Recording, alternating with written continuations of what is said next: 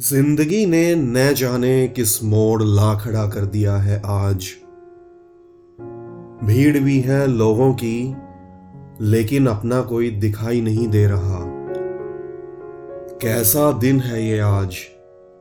सब एक दूसरे से अलग भाग रहे हैं, जैसे कोई गुनाह कर दिया हो।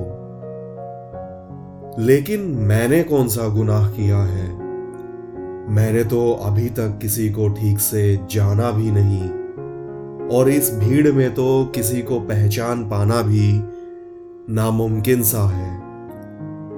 एक वक्त था जब अपने साथ थे, और एक वक्त आज है। अजीब कश्मकश है ज़िंदगी की, कि रूह ने लोगों को पहचानने से इनकार कर दिया। हो सकता है सही किया हो या हो सकता है वो इसी लायक हों। आप जब अकेले होते हैं तो दिमाग एक जगह आकर रुक जाता है और फिर आगे बढ़ पाना किसी जंग से कम नहीं होता। अपने आप से भागना, अपने अतीत से हार जाना और अपने ही साय से डर जाना। न जाने इंसान कितनी ही बार एक जगह आकर फंस जाता है। और चाह कर भी बाहर नहीं निकल पाता। खामोशी ऐसी कि लफ्ज भी सोसे गए हैं।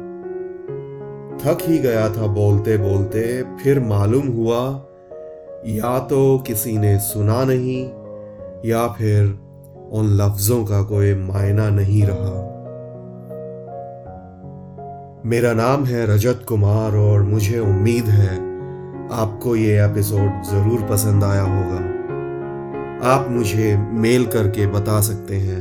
मेरा मेलिंग एड्रेस है Gautam dot Raj at the rate write me dot com it's G A U T A M dot R A J at the rate W R I T E M E dot com शुक्रिया।